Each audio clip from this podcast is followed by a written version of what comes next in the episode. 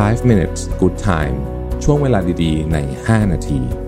วันนี้ผมอยากชวนทุกคนมาสร้างช่วงเวลาดีๆ ใน 5 นาทีด้วยกันครับ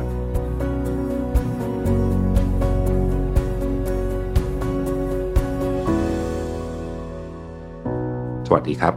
5 minutes นะครับ คุณอยู่กับพระวิทานุสาหะครับ วันนี้ผมเอาบทความจาก คุณโอเรเทสสปาโนสนะฮะที่ชื่อว่า questions for crystal clear self awareness นะฮะ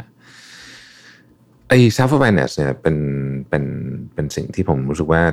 เราเราควรจะมีตลอดนะว่าเรารู้สึกยังไง เราคิดยังไงอะไรที่ทำให้เรามีความสุขไม่งั้นเนี่ยเราจะเข้าสู่โหมด autopilot นะครับเขาบอกว่าคำถามที่คุณควรจะถามเนี่ยนะฮะเกี่ยวกับเรื่องของของชีวิตของคุณเนี่ยนะฮะคือคำถามเหล่านี้ที่เป็นคำถามที่ พอเริ่มถามปุ๊บเนี่ยมันจะกระตุ้นต่อมความคิดของเรามากนะครับ ข้อแรกก็คือว่าเพื่อนและคนรักหรือคนรอบตัวที่อยู่สนิทใกล้คุณเนี่ยนะฮะอันนี้เป็นกลุ่มคนที่คุณรู้สึกแฮปปี้แล้วหรือยังนะครับ อันที่สองเนี่ยฮะงานของคุณกับเป้าหมายชีวิตของคุณเนี่ย ตอนนี้มันเป็นสิ่งที่คุณแฮปปี้แล้วหรือยังนะครับ อันที่สามเมืองที่คุณอยู่ คุณชอบที่นี่หรือยังคุณคุณอยากมีชีวิตอยู่ที่นี่หรือเปล่าเนี่ยสี่งานอดิเรกต่างๆ หรือว่าเวลาว่างที่คุณใช้เนี่ย คุณใช้มันไปอย่างที่คุณฝันไว้หรือเปล่า เช่น คุณอาจจะเคยคิดว่าคุณอยากจะเขียนหนังสือเนี่ยคุณได้เขียนหรือยังอะไรแบบที่เป็นต้นเนี่ยนะครับถ้าเกิดว่าคำถามเหล่านั้น ตอบมีคำตอบว่าเฮ้ยไม่อะ ฉันฉันรู้สึกไม่ไม่ดีกับกับคำตอบนี้ เช่น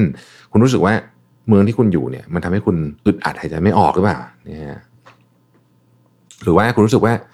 เออ เพื่อนฉันนี่มันแบบทำให้ฉันด้อยด้อยค่าฉันตลอดเลยหรือเปล่าอะไรแบบเนี้ยเป็นต้นนะครับเพราะฉะนั้นถ้าเกิดว่าเราตอบชัดเจนปุ๊บเนี่ย สมองเราเวลาเรามีคำตอบที่ชัดเจนนะฮะแม้ว่าเราจะยังไม่รู้ว่าจะทํำยังไงตอนนั้นเนี่ย แต่เราจะเริ่มหาทางมันเป็นธรรมชาติของมนุษย์ยกตัวอย่างเช่นถ้าเกิดคุณไม่ชอบเมืองที่คุณอยู่นะครับ แต่ว่าก่อนอันนี้คุณไม่เคย ชี้ประเด็นนี้มาตรงๆ ให้ตัวเองเข้าใจ แต่ว่าถ้าเกิดวันหนึ่งคุณบอกว่าเฮ้ยคุณฉันไม่ชอบเมืองที่ฉันอยู่แน่ๆละฉันฉันรีเฟล็กแล้วฉันรู้สึกไม่ชอบจริง คุณจะเริ่มหาทางฮะแล้วเดี๋ยวทางมันจะมา คือโอกาสเนี่ย มันจะมันมันมันเหมือนเวลาเราแบบ สมมติเราชอบรถยี่ห้ออะไรเราจะเห็นรถยี่ห้อนั้นบ่อย เหมือนกันนะเวลาเรา